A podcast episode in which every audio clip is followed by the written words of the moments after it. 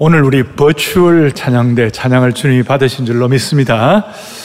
우리가 드리는 찬양, 또 묵상, 예배가 주님이 기뻐 받으시는 연락되는 예배가 되기를 간구합니다. 소망합니다. 오늘은 설교 제목이 보물찾기입니다. 보물찾기.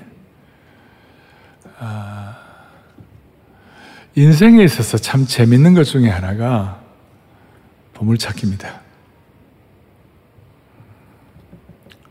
그래서 저는 예수님의 비유 시리즈를 통하여 성도들께서 매주 매주마다 보물찾기를 통하여 새로운 인생을 사는 축복이 있기를 원하는 것이에요. 우리가 어릴 때 소풍 가서 소풍의 그 하이라이트가 보물찾기인데 보물찾기를 하면 어떤 분은 하나도 못 찾는 사람들이 있어요. 웃는 분들은 좀 수상한 분들이세요. 네. 네. 하나도 못 찾는 분들이. 제가 어릴 때 그 처음 읽은 소설이 아, 몬테크리스토 백작 에드몬 단테스라고 모함을 당해 가지고 지중해의 섬에 갇혀서 내일에 대한 하루를 살아가는 것이 괴롭고 죽는, 죽는 게 더 좋은 그런 참 고통스러운 사람이었는데 그 감옥에서 화리아라는 아, 감옥 스승을 만나가지고 그 스승이 나중에 이 에드먼 단테스한테 보물 지도를 하나 줬어요. 그래 보물 지도를 받아가지고 정말 일주일을 살기 힘들고 한 달을 살기 힘든 사람이 그 보물 지도를 갖고 언젠가는 그러면서 버텨냈어요. 좀 힘들어도 여러분 진짜 여러분들이 보물 지도 갖고 있으면 견딥니다. 예. 어, 우리가 한 번씩 그런 말을 듣습니다. 벼룩시장 플리마켓에 가서 옛날 그림이나 도자기를 후손들이 모르고 내놓았는데 나중에 알고 보니까 아주 값비싼 물건이었다. 뭐 그런 얘기. 8년 전에 어떤 중고시장에서 3달러를 주고 산 작은 그릇 하나가 뉴욕의 소더비 경매시장에서 220만 불에 팔렸어요. 알고 보니까 천년이 넘은 송나라의 귀한 백자였습니다. 3달러가 220만 불이 되었으니 몇 배에 몇 배? 계산이 안 되십니까? 70만 배 차이에. 그래서 우리가 똑같은 거지만 3달러짜리 인생을 살 것인가? 아니면 200만 달러 인생을 살 것인가? 오늘 우리는 일시적인 보물이 아니라 영원한 보물, 하나님 나라 영원한 보물이 되어서 눈이 띄어지는 아주 그런 소중한 오늘 이 시간 되기를 바랍니다. 네. 지난주에는 제가 우리 세판짜기는 세판짜기는 꿈판짜기라고 말씀드렸어요. 오늘은 우리 세판짜기는 보물찾기예요. 먼저 오늘 본문을 해석을 하겠습니다. 오늘 본문에는 두 종류의 비유가 나옵니다. 어떤 한 사람이 밭에서 아주 값진 보화를 발견한 그 내용과 또 쌍을 이루어 가지고 또 어떤 한 사람은 극히 값진 진주를 어, 발견한 그런 비유가 나옵니다. 지난 주일날 겨자씨와 누룩은 적은 것, 미미한 것, 아무것도 아닌 것이 전체를 변화시키고 발효시키는 능력이 있다면 오늘은 하나님 나라와 천국에 대한 이 가치가 감히 측량할 수 없는 최고의 가치를 지닌 줄로 믿습니다. 먼저 밭에 감추인 보화의 비유는 어떤 사람이 밭에서 일을 하다가 쟁기에 뭔가 걸렸어요. 판에 보니까 거기에 보화가 있었어요. 그 보화가 얼마나 대단했는지 자기 일을 잠깐 그만두고 보화를 다시 땅에 묻어두고 기뻐하면서 집으로 돌아갔어요. 묻어두고 다시 돌아가서 이 사람은 묻어두고 돌아간 걸 보니까 이 사람 밭 주인이 아니에요. 그 밭에서 일하는 일꾼이었어요. 당시의 율법에 따르면 일꾼이 누군가의 밭에서 우연히 숨겨진 보화를 파내었을 경우 당시에는 이런 일이 좀 있었어요. 왜냐하면 은행이 없었기 때문에 밭에다가 막 보화를 막 감춰놓고 그런 일들이 좀 있었어요. 그러면 그 모든 보화는 밭 주인에게 속하게 됐어요. 그래서 일용 노동자, 일용직 노동자는 자신이 우연히 발견한 보화를 땅에 다시 묻어놓고 그 다음 가서 자기의 소유를 다 팔아가지고 그 밭을 샀어요. 그래서 이 사람은 기쁘게 돌아갔다고 그랬어요. 너무나 기쁜 일이었어요. 그 보화가 얼마나 대단한지 자기의 전 재산을 들여서라도 살만한 가치가 있다. 그걸 보여주었어요. 그 다음에 이제 극히 값진 진주의 비유에 대해서 말씀을 드리면, 당시 고대 근동 사회에서 보화 중에, 보석 중에 최고의 보석이 최고의 진주였어요.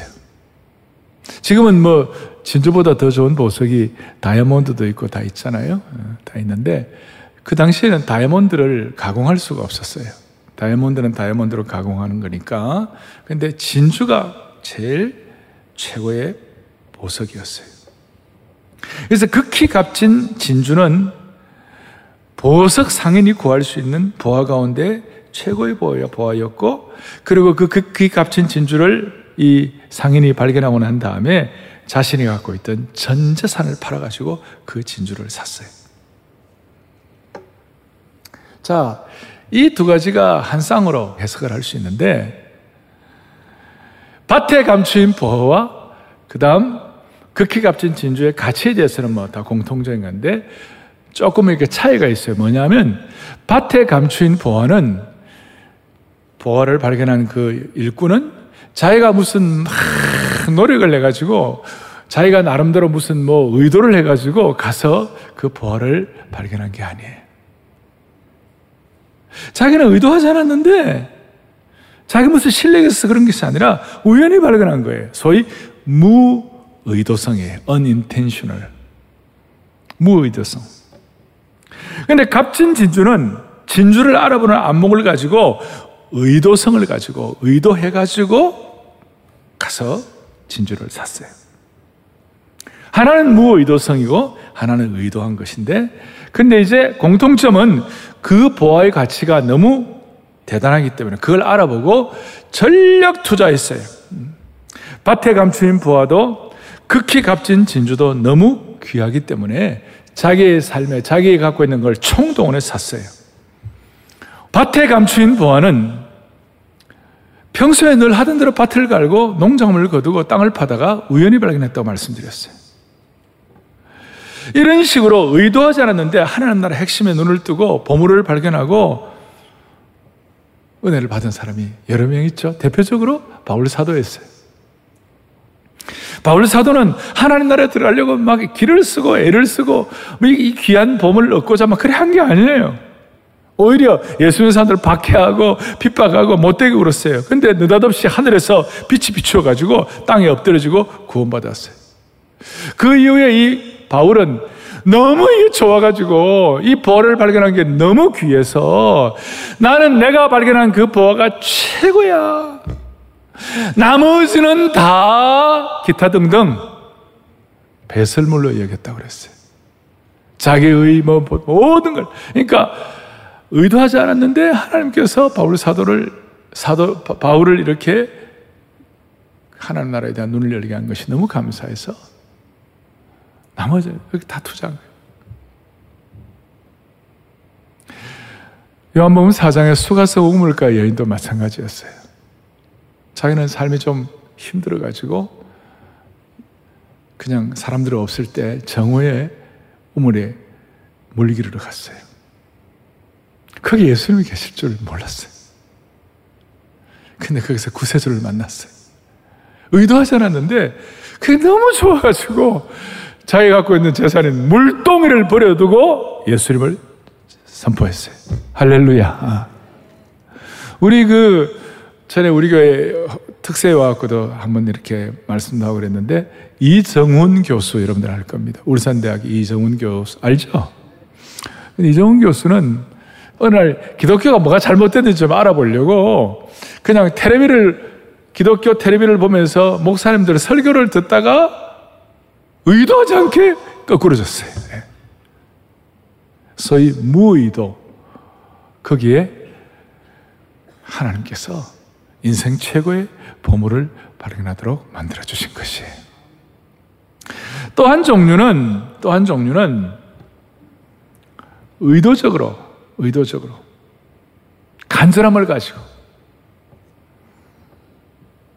아까 무의도적인 것과는 대조적으로 예컨대 사도행전 10장의 고넬료는 고넬료는 정말 진리를 사모하다가 베드로를 만난 줄 믿습니다.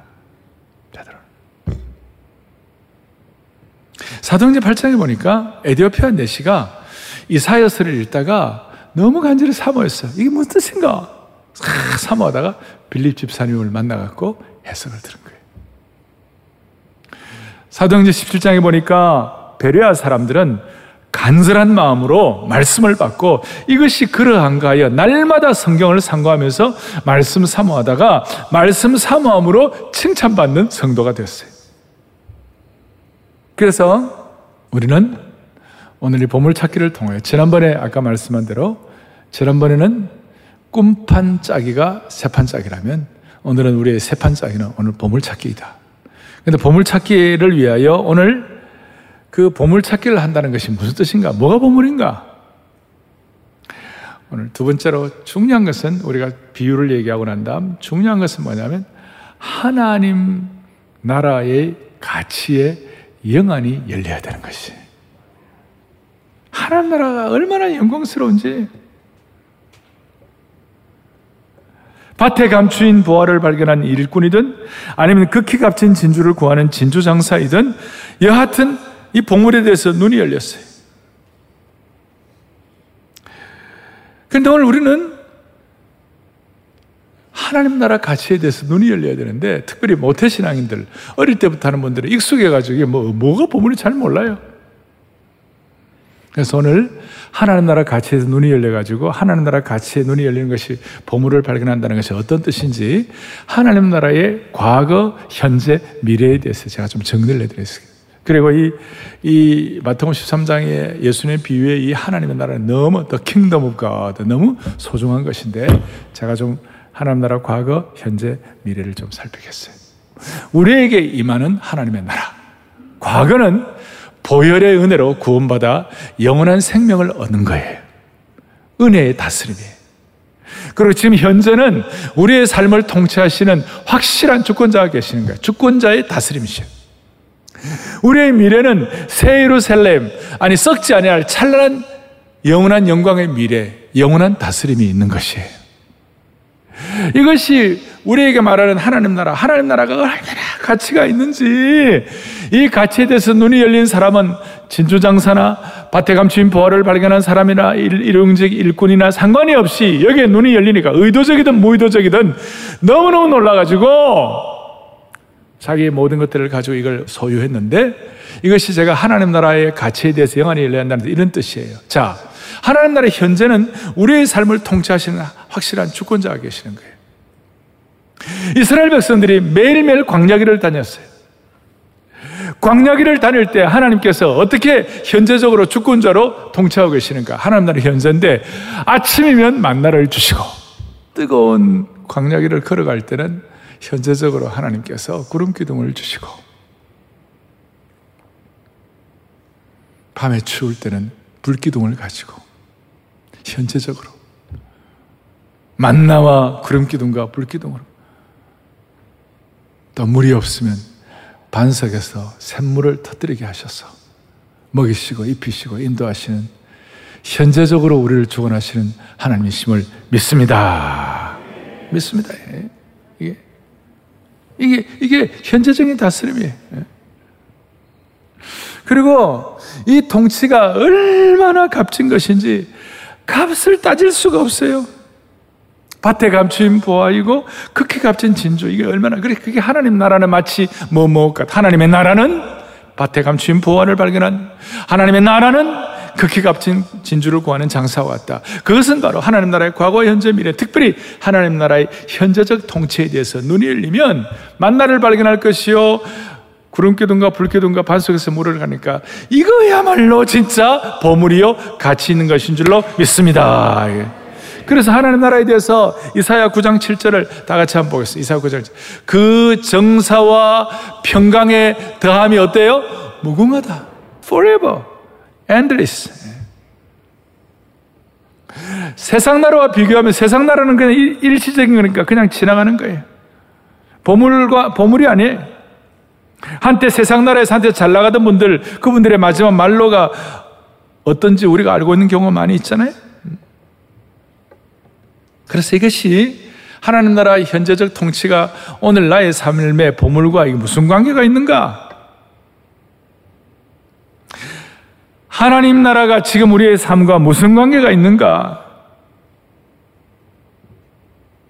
코로나로 인해서 환경적으로 어렵고 심지어 영적으로 파산된 삶도 있어요. 삶이, 삶의 저주와 불행에 시달리는 현장 가운데서도 이 하나님의 나라에 대해서 눈이 열리기만 하면 어떤 경우에도 흔들림이 없습니다. 이 보아의 가치가 너무 대단하기 때문에 지금 영적으로 고통도 있고 환경적으로 비참하고 상처 많은 상황 가운데서도 이거는 무슨 돈이 문제가 아니라 영원, 은혜, 기쁨, 능력, 평강, 영광, 사랑, 용서 이런 귀한 값진 보화들과 연결되는 줄로 믿습니다. 그래서 이 보화의 눈이 열리면 새판짜기가 시작이 되는 것이. 이제 제가 하나님 나라에 대해서 조금 더 얘기할게요. 일반적으로 하나님의 나라에 대해서 교회 생활을 오래 한 분들은 많이 들어요. 마태복음 천국으로 나와 있지만 다른 복음서에는 하나님의 나라예요. 대체적으로 하나님 나라 이런 얘기를 하면 우리가 장차 가야 할 본향 정도로 생각합니다. 이게 틀린 것은 아니지만 이럴 때 좀 문제가 되는 것은 하나님 나라의 현재성의 가치, 하나님의 나라의 현재적 통치의 보화를 놓치는 거예요. 무슨 말인가? 하나님 나라 현재의 통치에 눈이 열리면, 하나님 나라 현재의 통치가 보화라는 것에 대한 눈이 열리면, 두 가지 시각을 갖게 돼요. 몇 가지 시각요? 두 가지. 두 가지. 한 시각은 뭐냐면, 하나님 나라를 올려다보면서 바라보는 시각을 갖게 돼요. 하나님 나라, 영원한 하나님 나라에 대해서 눈을 들어 바라보면서 영원한 시각을 갖게 돼요. 그래서 이 시각이 있으면 좀 힘들고 어려워도요, 희한하게도 설레임과 기대감을 가지고, 아까 제가 에드먼 단테스 얘기했지만 그 책박하고 더 이상 인간이 살 수 없는 그런 아주 그냥 고통스러운 환경이었지만 그래도 보물지도 가지고 기대감을 가지고 이겨내는 것처럼 하나님 나라의 현재성에 대해서 우리가 눈을 뜨게 될 때에 눈을 들어가지고 멀리 하나님 나라를 바라보면서 이 세상에 있는 웬만한 고통과 상처에 함몰되지 아니하고 설렘과 기대감을 갖습니다. 또 하나는 하나님 나라의 시각은 뭐냐? 밑에서 올려보는 것이 있을 뿐만 아니라 위로부터 내려보는 것이 있어요. 위로부터, 위에서부터 주님의 심정, 목자의 심정을 가지고 위에서 밑을 내려보는 거예요. 소위 하나님 나라 전체 역사의 상선을 역사의 상선에 쫙 깨달아지면 밑에서 일어난 일들에 대해서 이전에는 막 아등바등하고 나하고 마음에 안 들고 나하고 안 맞는 사람은 티격태격하고 어떨 때는 한판 붙어야지. 이렇게 하다가도 하는 나라에 대해서 위에서부터 목자 심정을 가지고 내려다보게 되면 아, 이럴 이유가 없지? 더 높은 차원에서 해결하고 싶은 마음이 있는 거예요. 품어주고 한 단계 올라가고. 밑바닥에서 싸우려 하는 것이 아니라 한 단계 올라가서 어떤 사람을 더 이해하고 세워주려고 하고 싸움도 은혜로 하려고 하는 것이. 맞부딪혀가지고 서로 막 지렁탕에서 뒹굴 수 있는데도 목자의 심정을 가지고 위에서부터 위에서 내려다 보면 한 단계 올라가서 겸손한 마음으로 상대방을 품고 극복할 수 있게 되는 것이. 그럴 때 무슨 일이 생기느냐면요. 하나님의 신적 개입을 하시는 거예요. 그리고 희한한 보물을 주시는 거예요. 우리가 의도하든 의도하지 않든 하나님이 신적 개입할 때 무슨 일이 벌어지는가? 우리가 더 이상 예수 믿는 사람으로서 좀 어, 부끄럽다든지 수치스럽다든지 덕이 안 되는 그런 것들을 탈피해서 한 차원 높은 신앙인으로서의 품격과 품위를 갖고 살아가도록 만들어 주시는 줄로 믿습니다. 이게 하나님 나라 시각을 갖고 있을 때. 그래서 이걸 여러분들이 보물 찾기를 조금 더 깊이 들어가면 보물 판을 만들고 보석 판을 짜는 거예요. 하나님 나라의 현재적 통치에 대해서 눈이 열리게 되면요. 내 주위에 일어나는 수많은 일들에 대해서 다시요. 보물판을 만들고 보석판을 짜는 거예요. 이런 뜻이에요. 저는 남편을 볼 때 우리 남편 3불짜리야.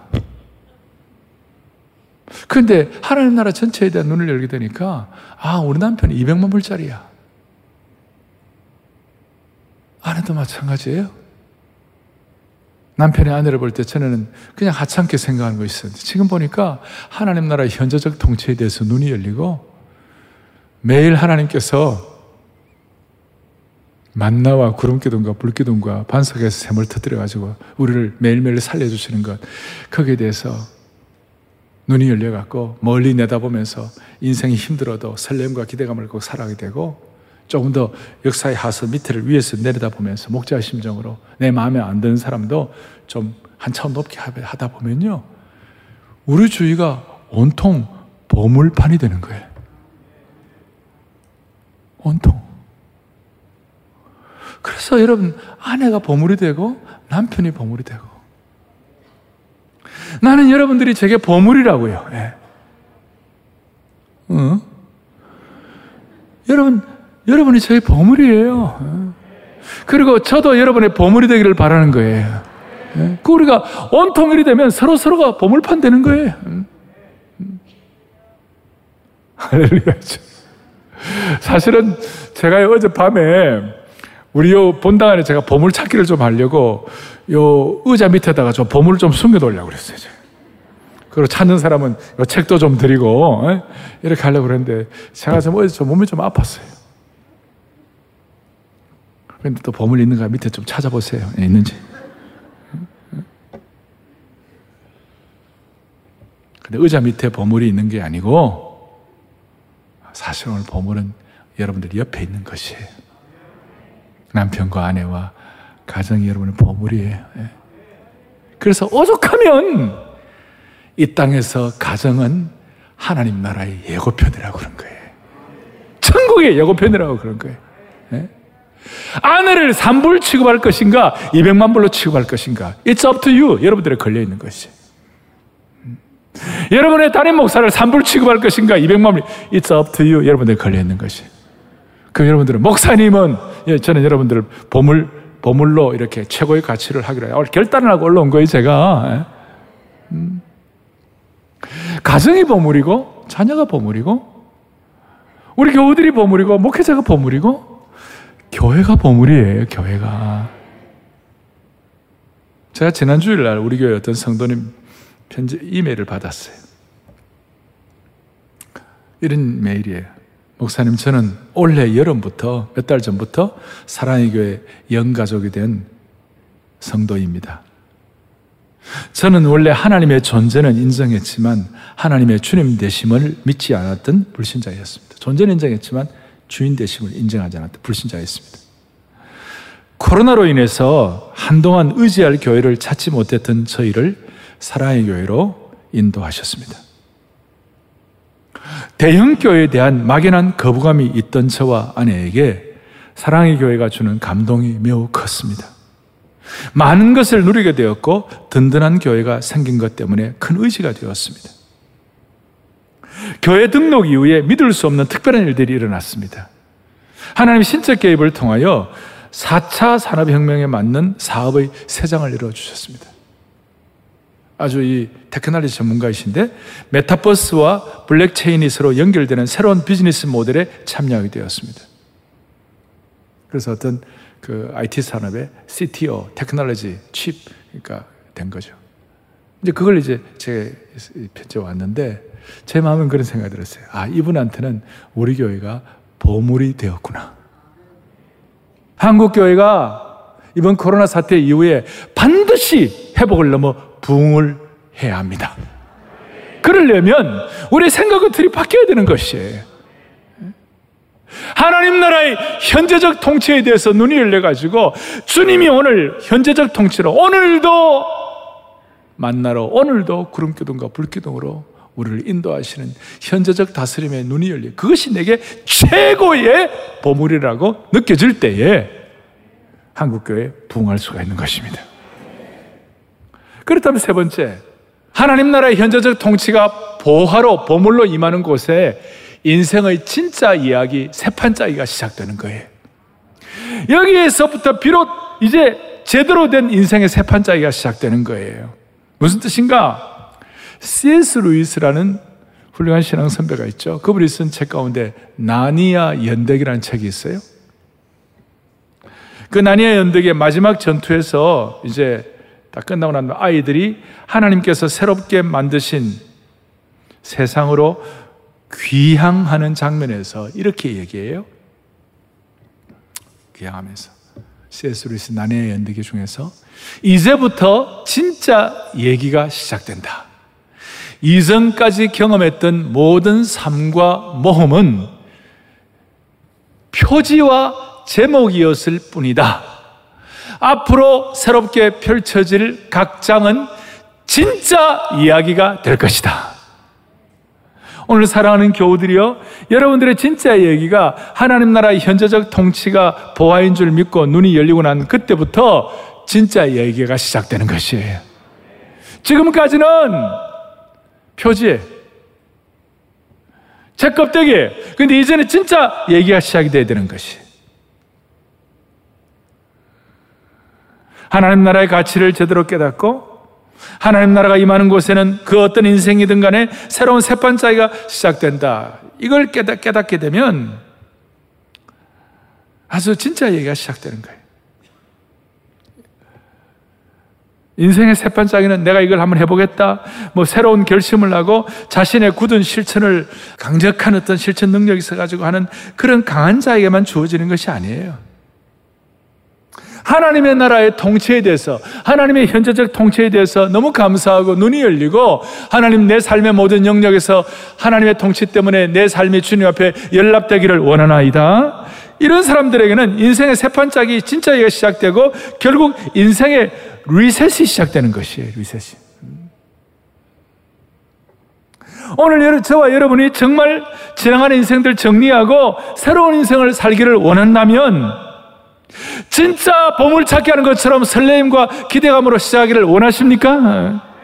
그렇다면 이제부터 이제 이제 적용을 할 터인데 제가 어제 토요일 전 새벽 예배를 하면서 모세의 삶에 언제 현재적 통치가 일어났을까? 여러분 모세는 출애굽기 4장에 보니까 너 손에 쥐고 있는 게 뭐냐 하니까 막대기 하나 들고 있었어요. 지팡이. 그가 그가 이르되 지팡이니이다. 그러니까 출애굽기 4장 3절에 보니까 그 지팡이를 땅에 던지라. 그랬더니 지팡이가 뱀이 되었어요. 여기에 대한 해석이 몇 가지가 있지만 일단 그 지팡이는 무생물이에요. 막대기는 그런데 뱀으로 변하는 순간 살아있는 유생명체, 살아있는 생명체로 바뀌었어요. 그리고 그 모세가 잡고 있던 그 지팡이가 그 뒤부터 그냥 막대기에 지나지 않았던 것이 그 이후부터 기적을 일으켰어요. 할렐루야. 그 모세가 나일강에 지팡이를 던지니까 나일강이 피로 변해 애굽에 재앙을 주는 거예요. 이제는 다 죽었다고 생각하는 홍해 앞바다 홍해 앞에서 모두가 다 간당간당 모두가 다 하는 동안에 전에는 막대기였는데 모세가 지팡이를 가누니까 홍해가 갈라지게 된 것이에요. 또 다 물이 없어서 목이 갈증을 갖고 있을 때 지팡이를 때리니까 반석에서 샘이 터져 나오는 것이 반석은 돌멩이에요. 아무것도 없어요. 그런데 모세의 지팡이가 옛날에 그냥 막대기 하나로 있는 것이 아니라 이것이 하나님의 통치가 있어가지고 하나님의 손에 붙잡히니까 그 지팡이가 모세의 지팡이가 아니라 이제는 하나님의 지팡이가 된 것이에요. 하나님의 지팡이가 되니까 반석이 터뜨려지는 것이고 하나님의 지팡이가 되니까 홍해가 갈라지는 것이에요. 이게 우리의 삶에 그대로 접목되는 것이에요. 어제 아침에 우리 명절이라고 여러분들에게 찬양 선물을 드렸어요. 우리 우리 어떤 형제, 우리 색소폰 부는 형제가 있어요. 저하고 같이 그 18년을 같이 있는 형제인데 그 형제 색소폰 나름대로 잘 불어요. 근데 어제는 진심으로 자기 신앙 고백으로 전력 투구해가지고 색소폰을 부는데 어제 색소폰 은혜 받았어요? 못 받았어요? 그러니까 그 형제에게서는 그 색소폰이 색소폰으로 끝나지 아니하고 악기로 끝나지 아니하고 하나님의 색소폰이 된 거예요. 어제 첼로도 마찬가지였어요. 첼로를 물론 잘 연주하는 집사님이었지만 어제 그 첼로를 가지고 정성을 다하여 내 주를 가까이 하게 하면 십자가 전력 투구해서 하게 되니까 그냥 악기로 끝난 것이 아니라 그것이 하나님의 첼로가 된 것이에요. 어제 보컬 노래 잘하는 자매였지만 어제 정성을 다해 드리니까 그것이 하나님의 노래가 된 것이에요. 첼로가 하나님의 첼로가 되고 색스폰이 하나님의 색스폰이 되고 그냥 노래가 아니라 하나님의 은혜에 대한 갈채로 바뀌게 된 것입니다. 여러분 이것을 확실히 깨닫게 되면 저와 여러분은 하나님 나라의 새로운 역사를 쓰게 될 것입니다. 이 하나님 나라의 현재적 통치의 가치를 보화로 제대로 깨닫게만 되면 어떤 경우에도 엎어지지 아니하고 마치 보화를 갖고 있는 것처럼 설레이며 용기를 가지고 역동적으로 살게 돼요.